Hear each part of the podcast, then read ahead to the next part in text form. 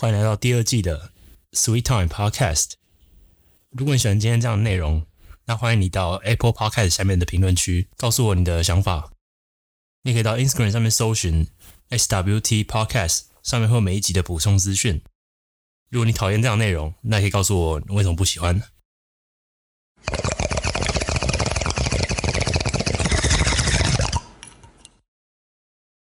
再后几天就是二月二十八日。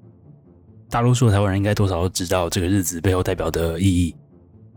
一九四七年的二月二十七日，当时的台北市政府为了查系私烟、不当执法，导致隔日二月二十八日大量的民众上街抗议，然后引起一连串的政府跟民众的流血冲突。这个事件是台湾民主政治的起点。但在二月二十八日这天，除了大部分比较熟悉的二二八事件之外，在二二八事件发生的三十三年后，一九八零年的二月二十八日，也同样发生了一件大事。一位因为美丽岛事件而被捕的政治犯，在他将要审判的当天，家里被歹徒闯入，他的母亲、长女跟两个双胞胎女儿被闯入的歹徒刺杀，造成三十一重伤的惨剧。这就是当时震惊台湾社会的林宅血案。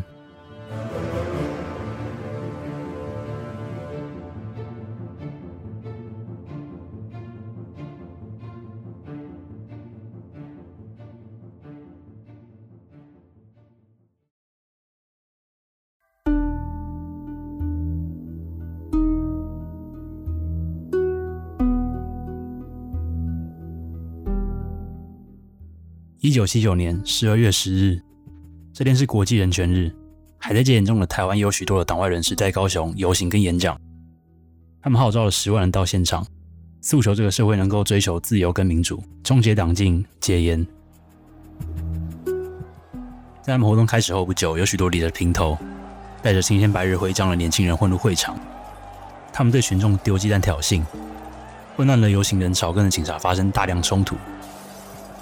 而活动外围的战报部队将群众团团围住，并往里面释放催泪瓦斯。这场冲突结束后不久，有许多的党外人士都被逮捕，并交由军事审判。林义雄是当天被逮捕的人之一。他出生于一九四一年的八月二十四日。从当时的台大法律系毕业之后，就开始担任律师。他在一九七六年因为工作上接触到当时国民党的舞弊案件，所以他在隔年就投入了政治相关的工作。在二二八之后，国民政府颁布了戒严令，过度收紧的政策加上一党独大的专政，让很多当时的民众产生不满，于是渐渐开始出现所谓的党外运动。林英雄也是其中之一，他后来成为美岛报社的五人小组成员。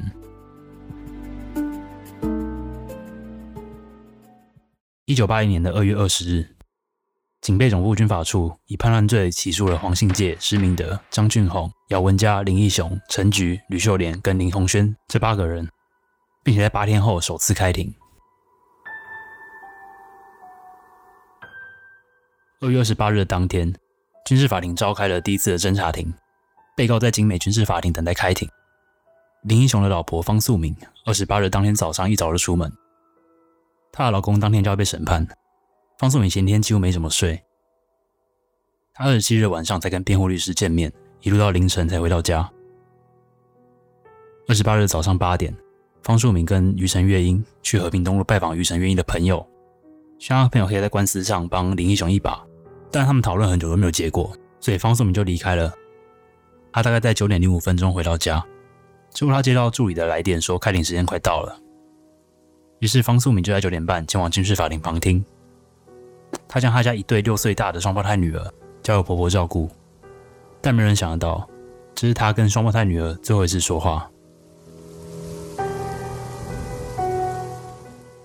汪素敏在十点左右抵达军事法庭，但是因为当天审判人数太多了，等了很久还是没轮到林义雄，所以他只好在现场继续等待。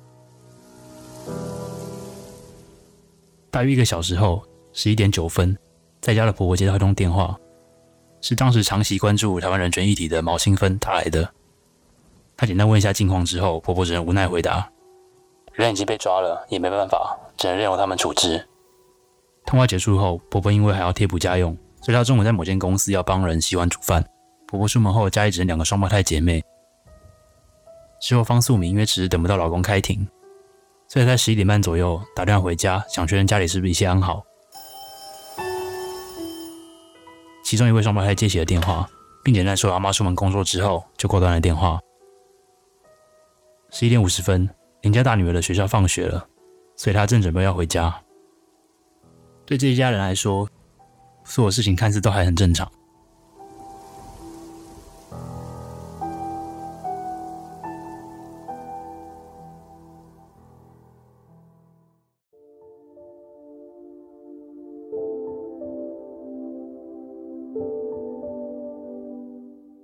二月二十八日十二点十分，方素敏还是没等到林英雄开始审判，于是她要拨了通电话回家，想确认婆婆回到家没。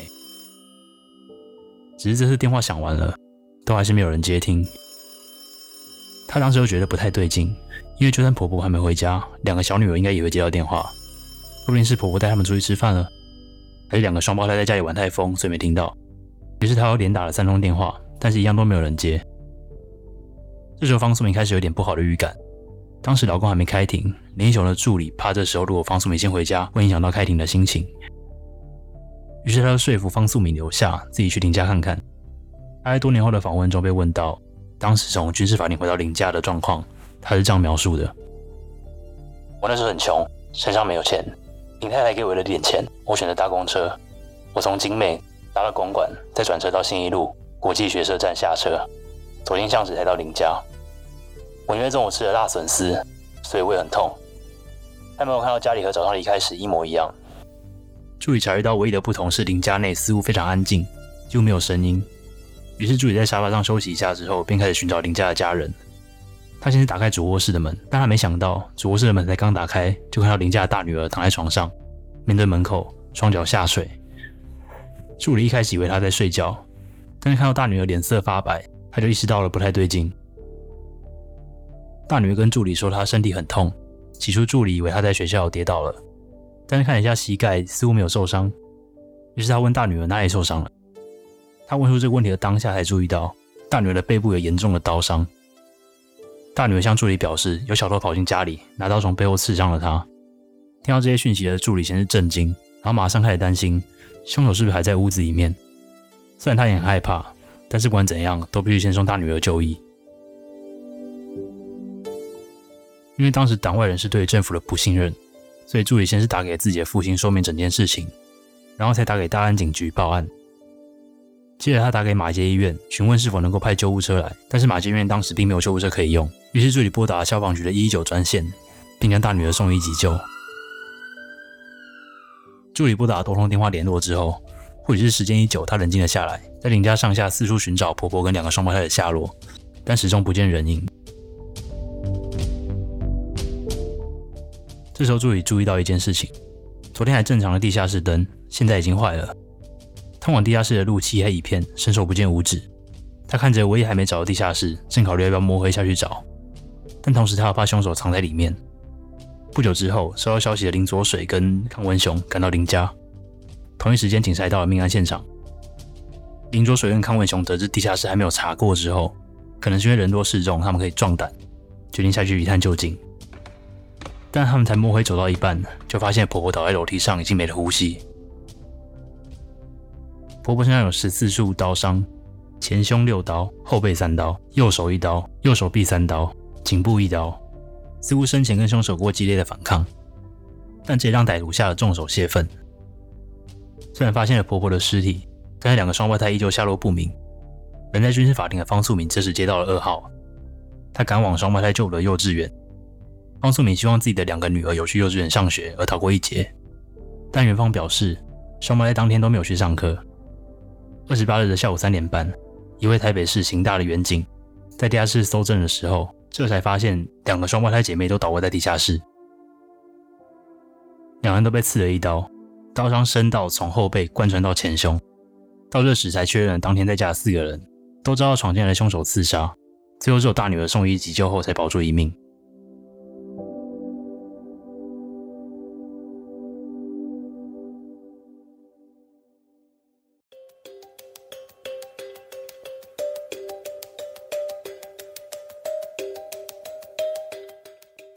林宅血案惊动了当时台湾警政的高层长官。调查这个案件的警察，第一时间就针对发现凶杀现场的助理跟大女儿进行侦讯。当天，助理陪同大女儿搭乘救护车送到仁爱医院急救。他们两个人在医院，马上要受到远警的询问：曾经看过凶手吗？在哪看过的？凶手穿什么衣服？目测几岁？但是因为大女儿身体非常虚弱，而且也不知道是不是真有听进去，大多数的回答都是不知道。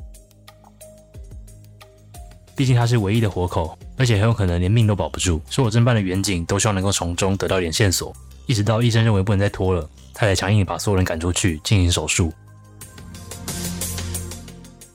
回到案发现场，监视人员在现场采集到了十二枚指纹、六枚掌纹，但这些都是死者或是赶过来的人留下来的。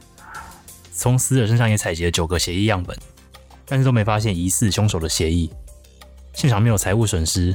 门窗完好，案发现场的血迹形态跟喷溅的痕迹，发现双胞胎跟婆婆尸体的地下室是第一案发现场。三个小孩的伤口都在背部，警方认为凶手很有可能是右手持刀，左手捂住受害者的口鼻，再刺向受害者的背部。而且陈尸处相当的隐蔽，灯关上后几乎没有光线，凶手可能对屋内的结构相当了解，并且很可能是预谋方案。凶手选定时间，除了双胞胎之外。其他都是跟受害者单独的情况下作案，他似乎也对林家人的动态相当了解，甚至在现场停留超过一个小时以上。在地下室还发现林英雄的棉被被用来遮盖尸体，并且在地下室作案还可以防止叫声被附近的住户听到，所以当时警方研判这名凶手应该是计划性犯案。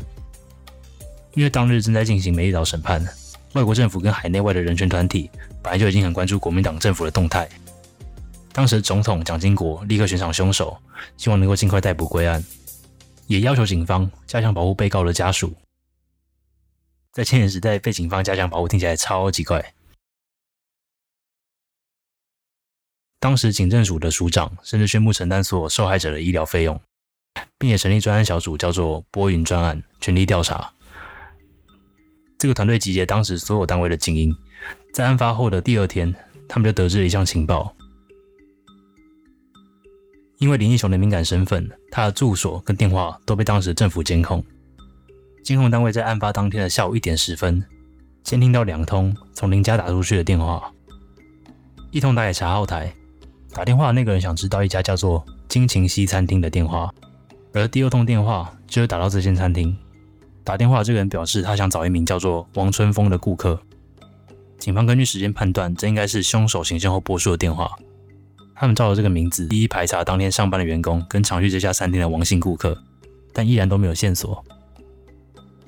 后来警方就判断这个名字王春风很可能是凶手在餐厅跟同伙之间用来沟通表示行动结束的暗号。这条线索到这里就中断了。焦急的警方将希望放在当天生还的林家大女儿身上。她经过手术之后已经渐渐好转。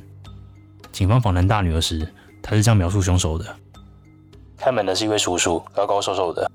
比铁门还高，跟爸爸差不多高，留长发，头发抹油，而且梳得好好的，嘴巴周围的胡子长长的，好像没有刮。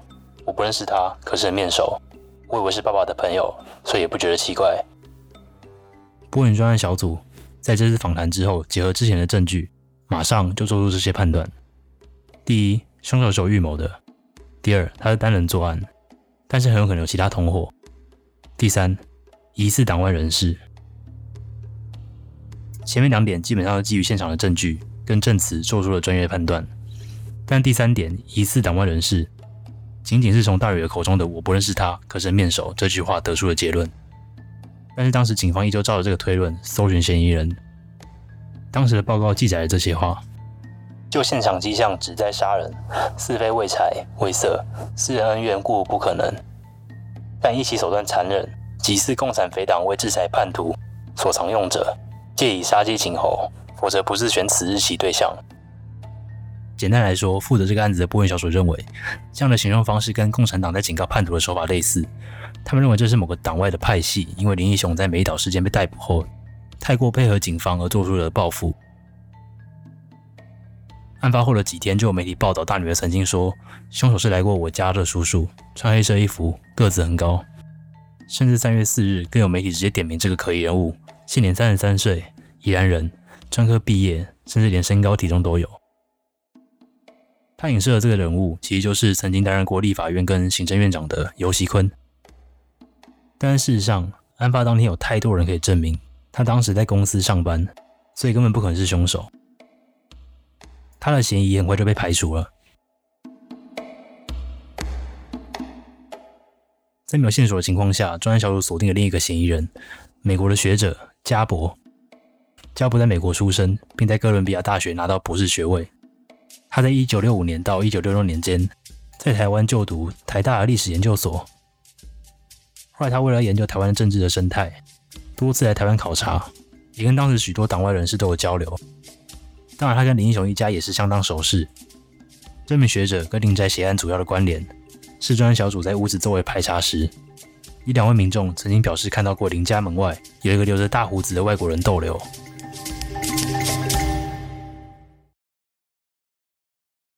林家对面经营的杂货店，他们在十一点半左右看到有个留着胡子的外国人到林家门口按门铃，而另一个人说在十二点半左右看到有个留着胡子的外国人按门铃，并且屋内有一个男子帮忙开门。几分钟之后，外国人离开了，但那名男子还留在屋内。但是他们看到的是不是同一个人？这个外国人的动机是什么？开门的是谁？这些一点都不清楚。而刚刚提到的加伯，因为在案发前数天多次拜访林家，而且他刚好留着大胡子，所以被警方怀疑。不久之后，加伯本人也得知这些事情，主动跟调查局联络，表示愿意配合调查。三月二日，加伯在做笔录时说，他在案发时的早上十一点半，在国际学社跟一名 IT 的人员通话。中午十二点，他刚好从国际学社打到林家。这通电话是双胞胎的其中一个人接的。他在电话中说，妈妈跟婆婆都不在家，双胞胎两个人似乎都很喜欢这个常来家里玩的叔叔，甚至还问说什么时候会再来。这些对话都被监听的人员记录在案。加伯跟警方表示，从通完电话之后就去星光百货买了一个三十块的便当，而且店员对他也有印象，所以这段时间他根本不可能犯案。警方在没有其他办法的情况下，也只能排除他的嫌疑，让他出境。在案件陷入焦灼后的半年，一九八零年的八月，警总、刑事局跟调查局分别接到署名何火成的投诉。他在信中暗示自己跟林宅血案有关，成功引起了专案小组的注意。他们约谈何火成，发现他对案情的细节的确非常熟悉，也知道很多细节。但同时，何火成的神志似乎不太稳定，供词反复不一。于是，警方让侦办的方向从党外偏激人士的政治谋杀。转为神志不正常者的胆大妄为，他们怀疑何火成的精神病发作才导致闯入杀人。但是在调查过何火成的亲友后，警方发现，这个人虽然长期有精神问题，但是本人非常胆小，甚至不敢打架。专案人员后来还发现，他之前所谈的案件细节，都是一些被揭露在媒体上面的情节，但是警方内部才知道的细节，他一个都回答不出来，甚至也曾经打电话到金景西餐厅这件事都不知道。所以最后还是将他释放。在这条路还是走不通之后，警察将调查的方向改为国际阴谋分子利用台独非法活动所制造的恐怖行动，并怀疑施明德的妻子艾琳达有嫌疑。但他人早在案发前几天就被驱逐出境了。这项完全没有根据的假设就像是狗急跳墙。就像，这条线索终究也是个死路，没有新的证据，没有新的供词，凶手就像从来不存在一样。消失在林家旁的小巷。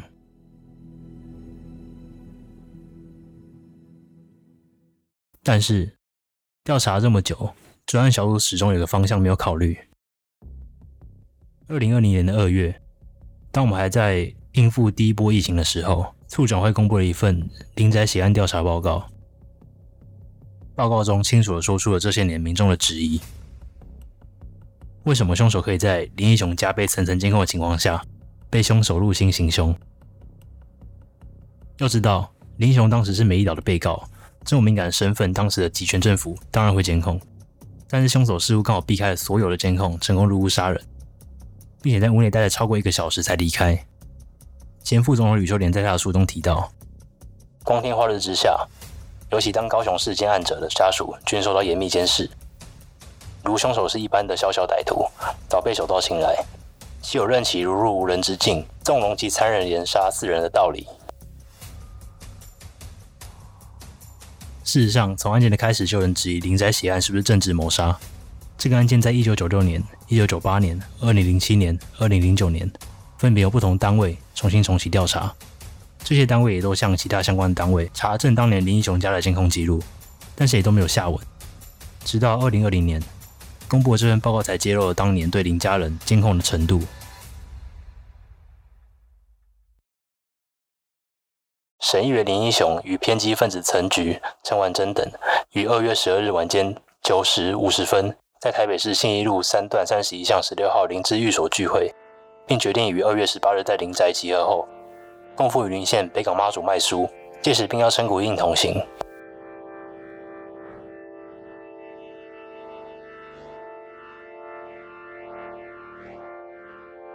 这份记录代表调查局在林英雄身边安插线人。并且可以得知林英雄在自己家内的对话，那当然非常奇怪了。监控这么严密的情况下，凶手是怎么进到屋内不会发现的？而且专案小组一开始把调查的方向锁定在党外人士，完全没有考虑过凶手当时跟集权政府有关联这条思路。就算退几步来说，当时的监控记录如果有保存下来，等到未来重启调查时，也可以有相当大的帮助。而当时警方手上最有力的证据。就是那通从林家打出去的电话录音，这通电话被当时的国安局记录了下来，并且被制作成文字稿。但是国安局在案发后不久就把这篇录音删除了，理由是不知道林家发生血案，所以只留下文字记录。这通电话很有可能记录下凶手的声音。现在的声纹比对或许有机会可以提供一点线索，甚至有可能成为破案的关键证据。但就连这样关键性的证据。已经彻底遗失了。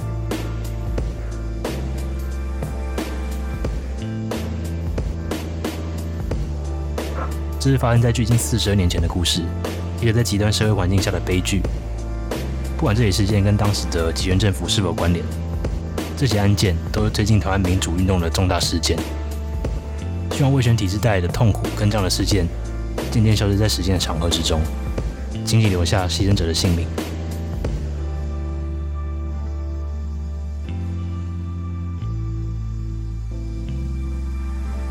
这是 Sweet Time，我是 Rick，以此纪念推动民主、燃烧生命的所有人。我们下次再聊。